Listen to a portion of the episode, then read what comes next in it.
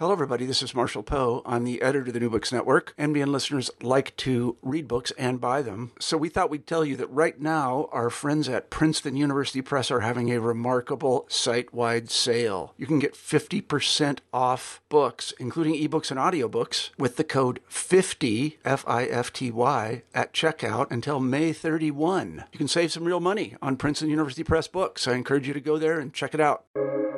Welcome to the New Books Network. Hello, and welcome to the Mobilities and Methods series.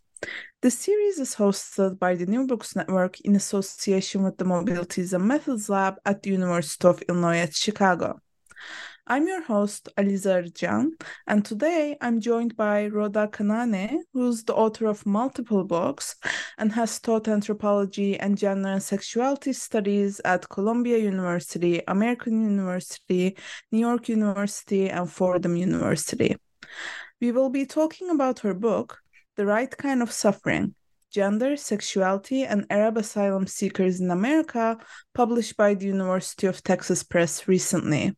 So, without further ado, welcome, Rhoda, and thank you very much for joining us.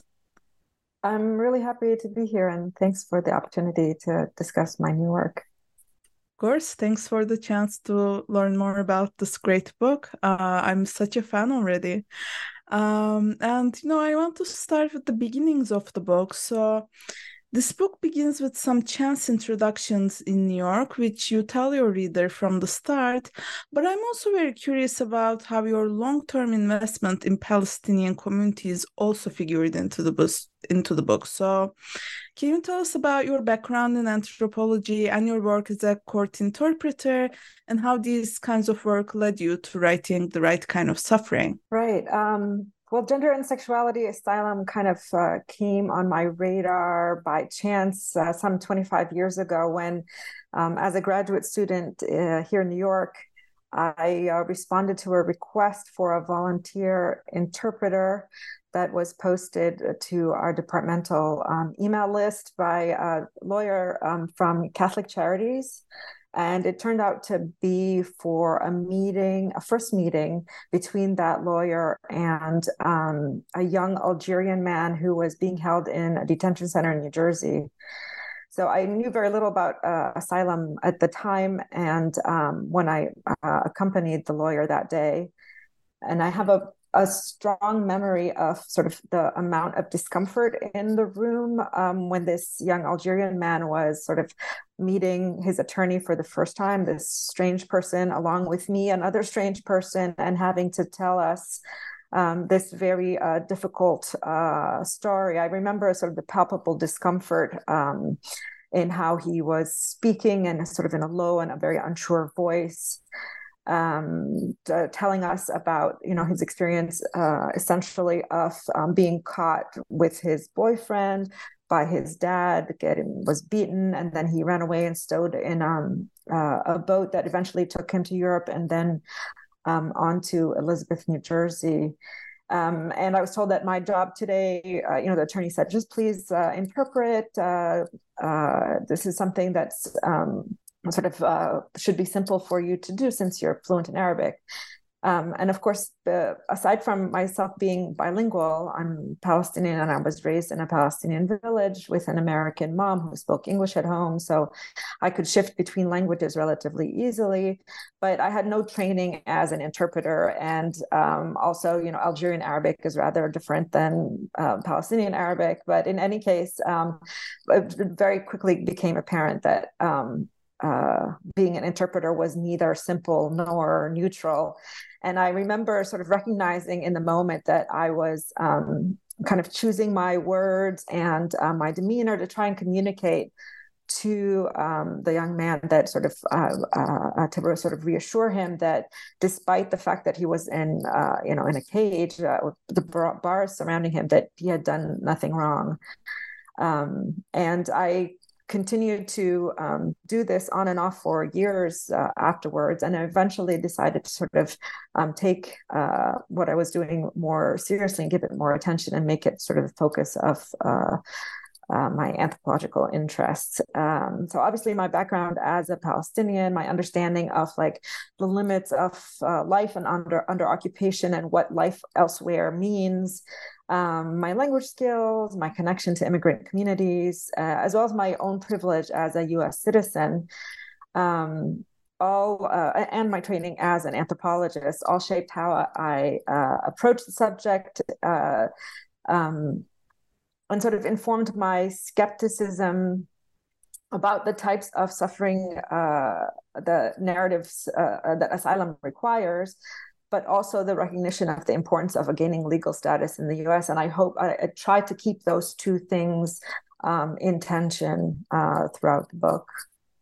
Yeah, I think that tension really comes across and makes the book um, really unique and i really appreciate that so thanks for sharing this sort of origin story with us and i want to jump right into how you structured the book so the right kind of suffering follows four Arab asylum seekers in the US as they navigate the asylum process and its aftermaths. But you also make it clear to us that the four people we follow are also relatively privileged within this broken system of asylum. So, how did you choose to focus on their stories and what do their stories in particular tell us about the narrow pathways to asylum in the US or beyond? So when I first uh, started working on the book, I um, I actually developed a couple of chapters that were um, sort of thematically organized, um, like around uh, the strange measures of credibility within the asylum system or around uh, the work of memory in asylum. Um, but then as I went on, I, I wanted my writing to be a little bit more accessible to a wider audience. So my idea was to shift uh, to a focus on individual stories to try and create a sort of more engaging and less abstract uh, book structure.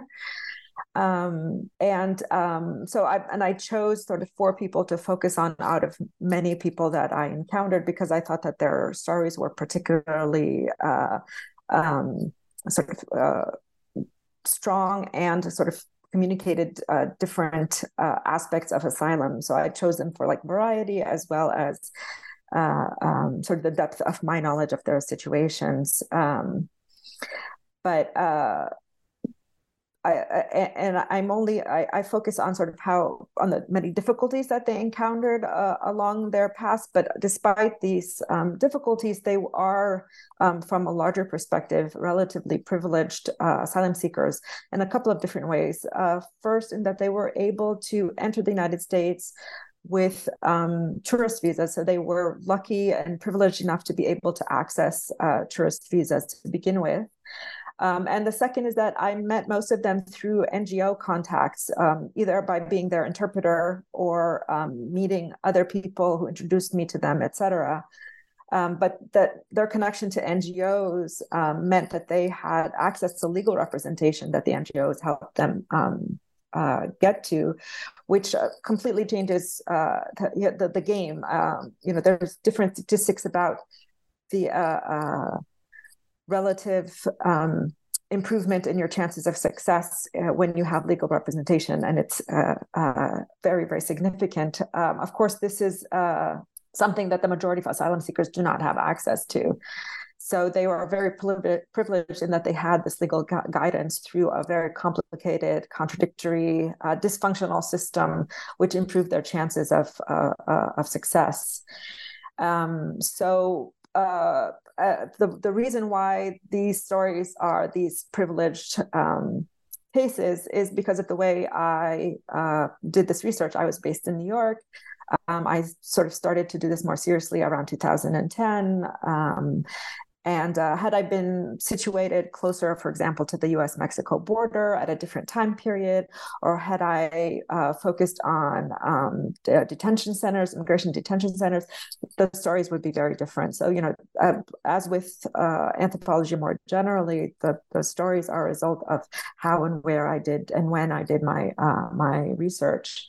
Um, but what they the, the four experiences suggest is the uh, the, the significance of um, legal assistance, uh, something that the system does not provide pretty deliberately to make it arduous to get through the system and let less people in. Um, but the the attorneys that uh, these uh, four people had access to helped them um, recount their suffering in a way that was uh, most legally uh, impactful, advise them on the ways in which this uh, immigration system um, measured their truthfulness and worthiness, um, things that are not intuitive or logical necessarily. Um, they are uh, like hidden rules to a bureaucratic game and rules that you essentially need a law degree to unlock. Uh, so without this legal assistance, this, the our, the path would have been a lot more uh, difficult. Yeah, and you know, I'm very curious about the kinds of storytelling that the legal system sort of requires from asylum seekers. I mean, you already told us about this a little bit, and you know, it's foundational to the beginning of this book.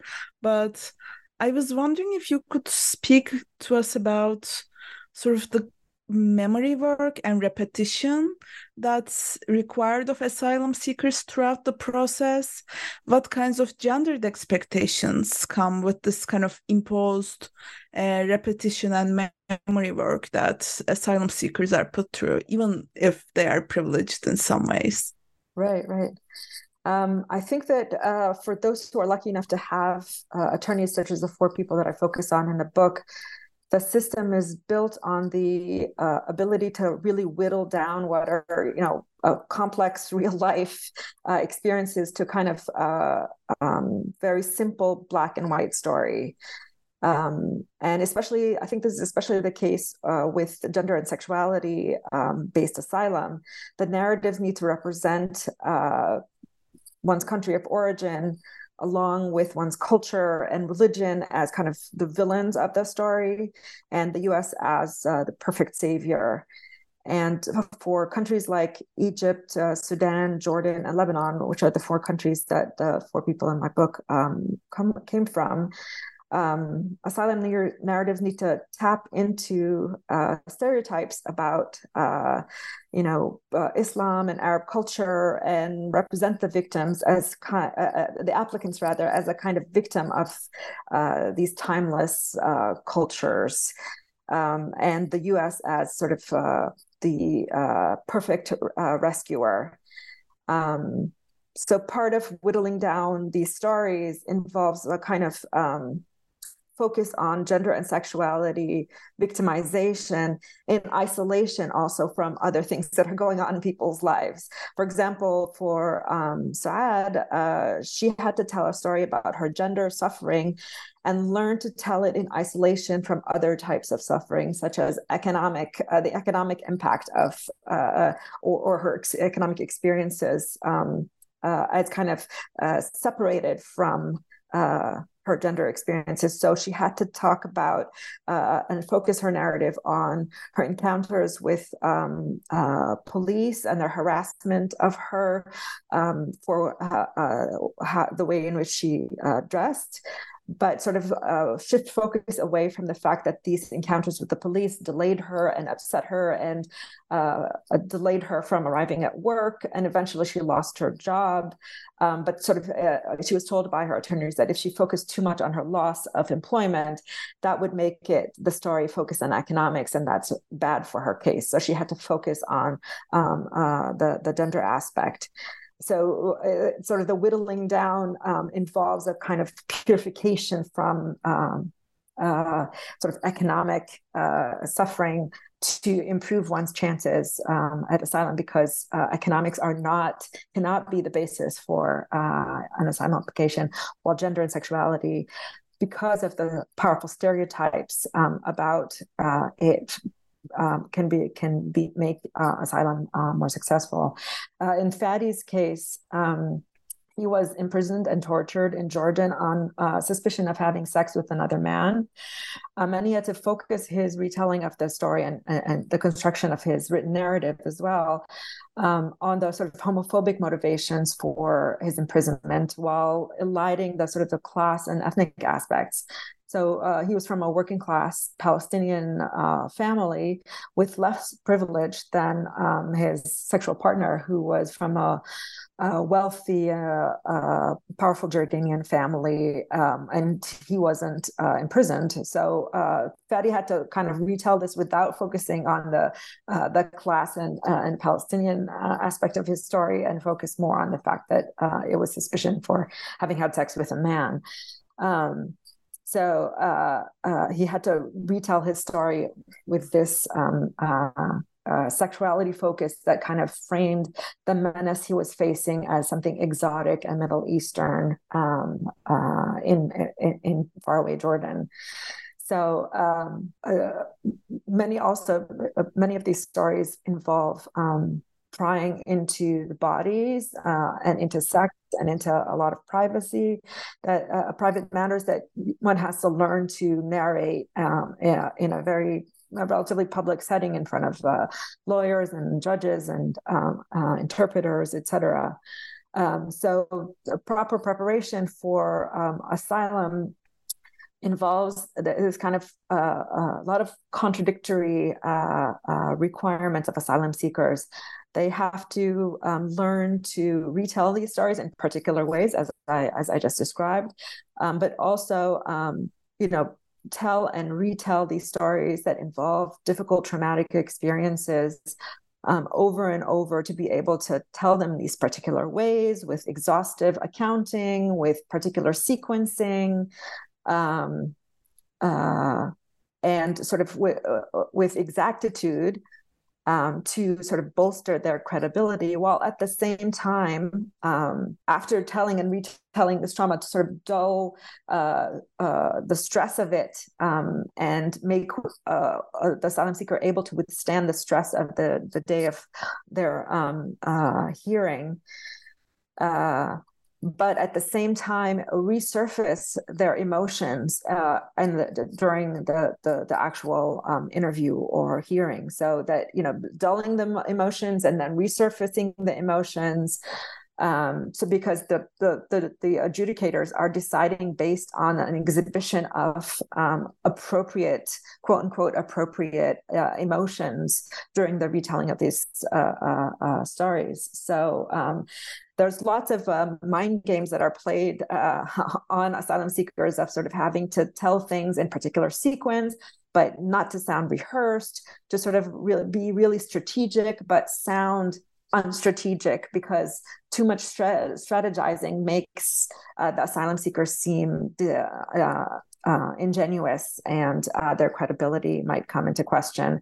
So it, it's a it's a super. Um, not only are you talking about traumatic uh, events, but it's also uh, uh, you're made to retell them uh, under traumatic circumstances and with traumatizing expectations um, that are super contradictory and confusing. Um, uh, and are in and of themselves sort of uh, part of the uh, uh, re-traumatizing of asylum seekers in in the process, and that's how the system is really built at the moment. Yeah, thank you for you know taking us through really the work that asylum seekers have to put into this process. I mean, both emotionally and it becomes a performance.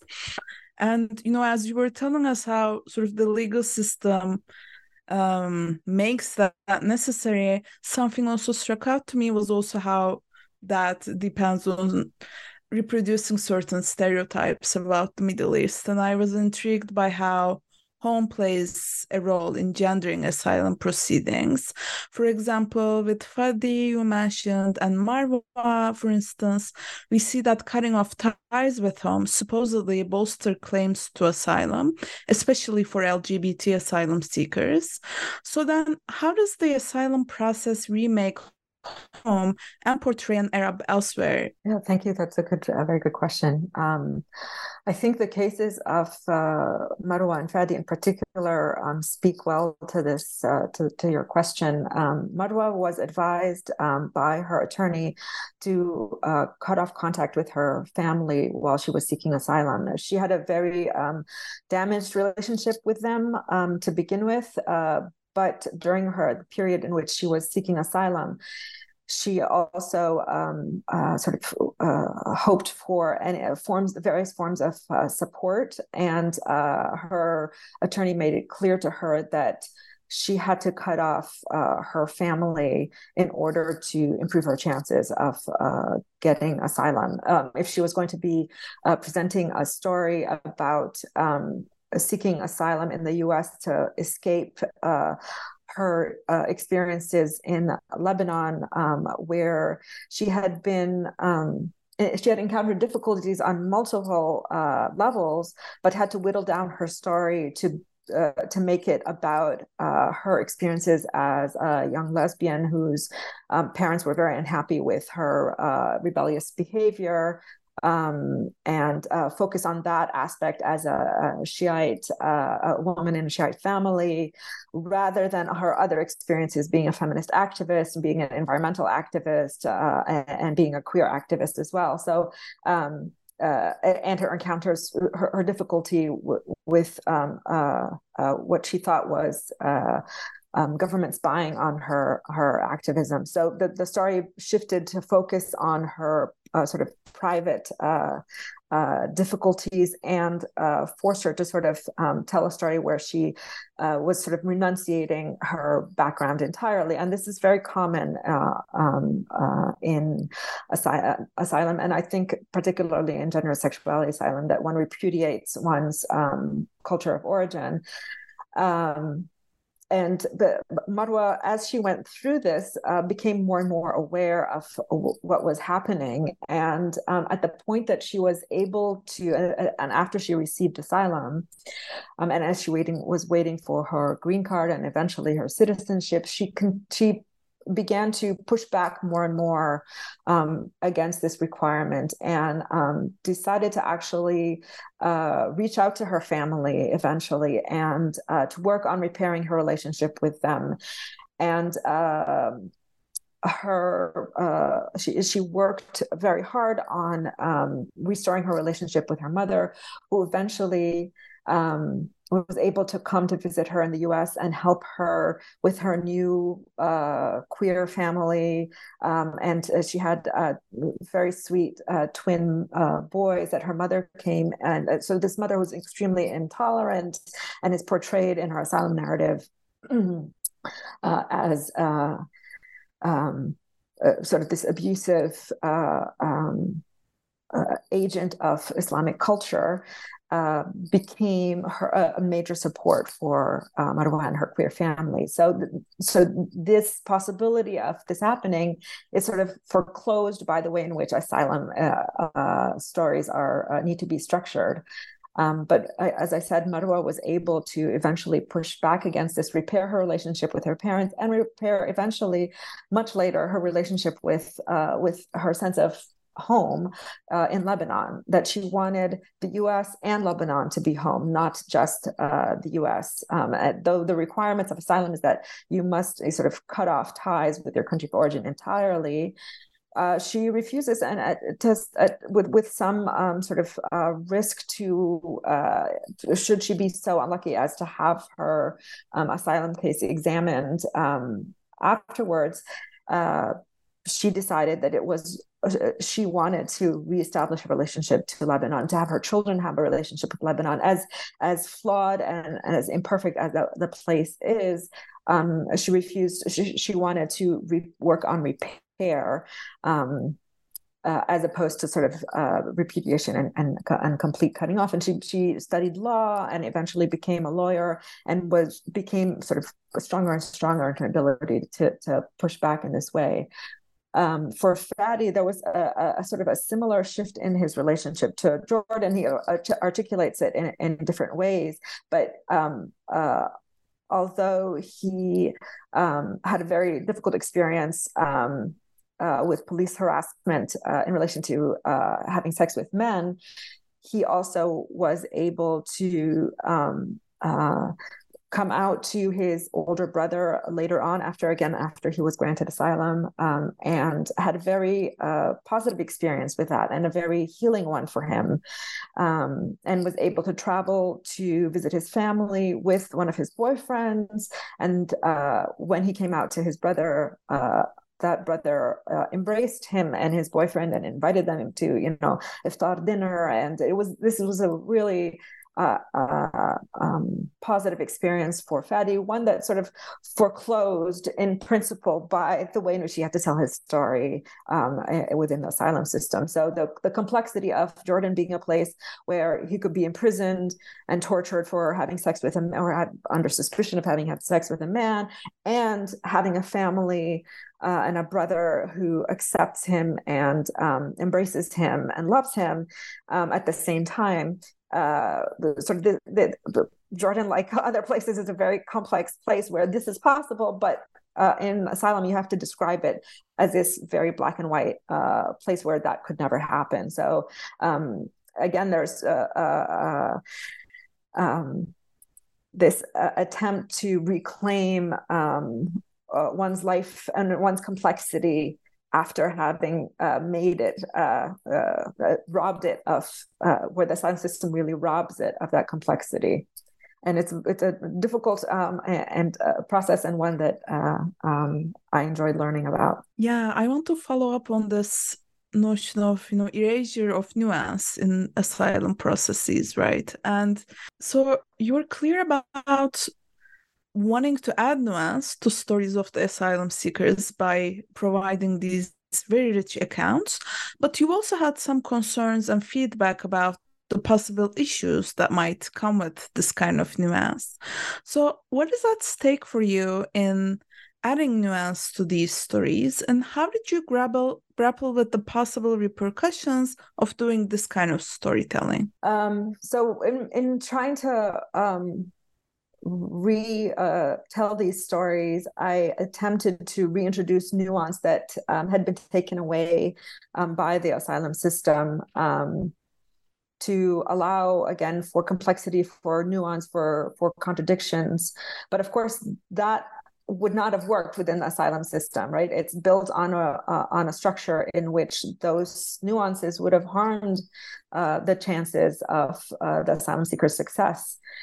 Um, and had I been one of uh, the asylum seekers' attorneys, I would have similarly sort of stripped down the stories. You know, the way in which uh, Fatima's attorney was able to take her really, you know, everybody's life stories is uh, uh complex and contradictory, to, and sort of whittle it down to 15 bullet points that um, was the most uh, um, politically, um, legally impactful and um, uh, not using uh, Fatima's own language, but sort of using this uh, legal lingo that made it really hard hitting and um, and powerful within the legal system.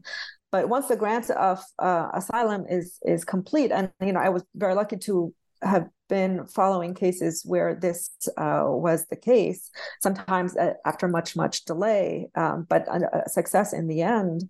Um, her story, you know, story could continue to circulate in this very abstract and stereotyped uh, uh, way. And I felt it was necessary to sort of reinfuse um, um, some reality and some uh, some complexity um, outside of uh, the the legal system. Um, and I think that that's important because those simple stories, when they circulate beyond uh, sort of the strategic uh, essentialism necessary inside of the court or inside of the legal, the uh, immigration system, those stories feed and reinforce stereotypes that then prop up policies in the long run in relationship to these countries of origin that produce more asylum seekers. So they're they're sort of uh, part of a, an ongoing um, uh, cycle where these stereotypes feed into situations and uh, sort of regimes and foreign policies and uh, foreign wars that then produce more asylum seekers that then need to uh, sort of tell these stories in simplistic stereotypical ways and so on and so forth. So i felt it was um, important to try and interrupt that uh, that uh, cycle by um, uh, telling more complex stories and about sort of a little bit more about the, the us um, uh, culpability uh, in this cycle. Um, so I think, for example, um, uh, in Fatima's story, um, she was uh, incredibly lucky to be able to um, stay in this country because of her um, sort of a kind of gender exception for her, while her two sons had been deported uh, to Egypt um, because they didn't have access to that type of asylum. Um, so the the the same system that gave that allowed in um, Fatima was premised on the exclusion of her own sons, which is part of the sort of the her ongoing difficulty po- post um, uh, asylum was having no family um, um, after her sons were were deported, and it, which intensified her um, uh, difficulties even after she was able to uh, get asylum, and she actually had a, a very serious uh, setback in her mental health after asylum. Her, she was granted asylum and uh, as a result lost her job where she was a live-in nanny and uh, sort of lost her source of income as well as her housing. So she became homeless uh, at the same time. So the, you know the story of like you know you uh, are work are working um, up towards uh, asylum, and which point all doors open, etc. That the stories are actually a lot more um, uh, zigzaggy back and forth, up and down down um, in in reality. Yeah, yeah, I I really appreciate that attention you bring um, to this complexity. Um, something else that stood out to me was complicity, right? Um, so you're honest about being part of the asylum machine as an interpreter, but you also show us that your relationships with asylum seekers extended beyond law offices and courtrooms. So, how did you position yourself within uh, or maybe in the face of complicity with the system? Right. Yeah, that's a, a, a difficult question. Um, I think um, it was it was palpably difficult um, as an interpreter to sit through and interpret um, sessions, practice sessions where asylum seekers were asked to sort of um, go over and over um, uh, very difficult experiences in these particular ways and the sort of the traumatic experiences of practice um, with the, the, the, the, contradictory expectations of how to perform during uh, a hearing or uh, uh interview um, and I was sort of participating in that uh, in that system. So I was going along um, with a system that was traumatizing people. Um, uh, I also one of the more difficult experiences was when um, uh, some of the attorneys would pretend to be a hostile government attorney um, that they may encounter at a hearing, and so pretend to ask hostile questions um, that basically drove people, the, the asylum seeker to the brink of of crying and often to crying um, as part of a prep for that actually occurring. Um, so, so kind of doing the dirty work of the government attorney for them um, before we even encounter the government attorney in uh, um, in the hearing. Um, so, and, and I think a lot of attorneys who participate in the system are similarly aware of their sort of uh, uh, of their role in doing this.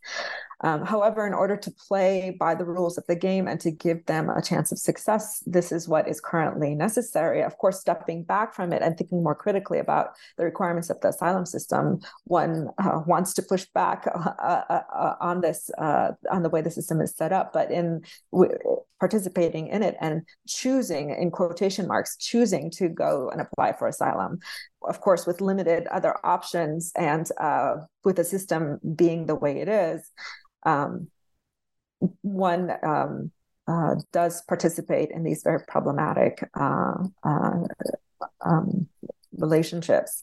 So um, I, I, think that part of writing the book is to was examining this um, and trying to um, put out uh, kind of uh, larger questions about why is the system structured this way and why are these the requirements and why is this relationship um, um, the way it is and uh, sort of trying to um, push back a bit more something that you can't do within um, when, when, you when one is applying for as- asylum themselves um, one has to play with the the the, uh, the cards that are one is dealt um, that are often very difficult ones yeah, I really appreciate you sharing that with us. Um, you know, something that also stood out to me as an important, but maybe, I mean, not understated, but not a main axis of the book was time.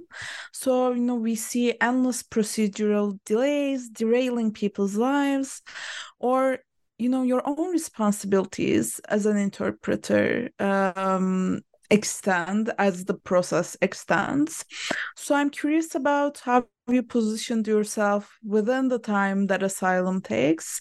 And I'm also curious about how it reflected in the time, you know, you had to take to write the book. Yeah, absolutely. I um I remember um the a number of postponements that were particularly uh surprising and difficult um involving, uh, for example, Fatima's uh, case, when her hearing finally, you know, the dates are given uh, depending on when one applies for asylum, the wait periods uh, can be quite long. And at the moment, they are getting longer and longer um, because the system is built to um, have very few decision makers. Even with the influx of additional applicants, uh, what the, the, result is that you have a system that is really bogged down and very, very slow uh, moving. So when um, Fatima eventually got her asylum hearing, this was supposed to be, you know, the time where her case would be decided. After settling into court, there a, a fire alarm in the building went off, just completely unrelated to what what what uh, the case was about. Um, it was just an accident. I'm not sure what the cause of the fire alarm was, but uh, we had to vacate the building and her case was postponed and had to be you know she had to wait for rescheduling which took a, a significant amount of time. She had another uh, mental health episode at, during um, uh, shortly thereafter. So uh, it, the the the um, the uh, small things like a fire alarm in a building caused significant uh, anguish to her and a significant delay continuing in this st- state of limbo without uh, um, knowing her her uh, long-term status, uh, whether she'd be able to stay in this country legally or not. Similarly, for um, uh, Saud, she had one of her, she had multiple postponements, really, and one of them was as a result of a, the government, the last uh, uh, previous government shutdown, where you know a, a lot of government bureaucracy got really um, uh, delayed, and therefore her hearing got delayed.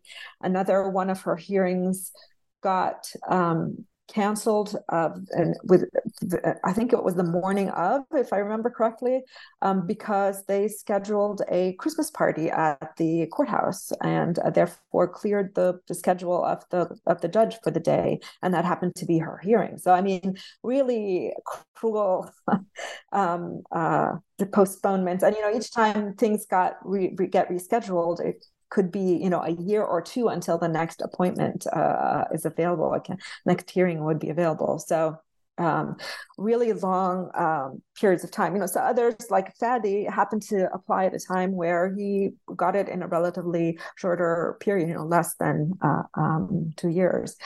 Uh, so uh, uh, in order to follow these cases, I had to be able to have that time frame as well, and I was lucky to be able uh, to do so. And in some cases, such as Saud's, actually her um, entire pro bono team of lawyers um, changed from the time she applied until her final hearing.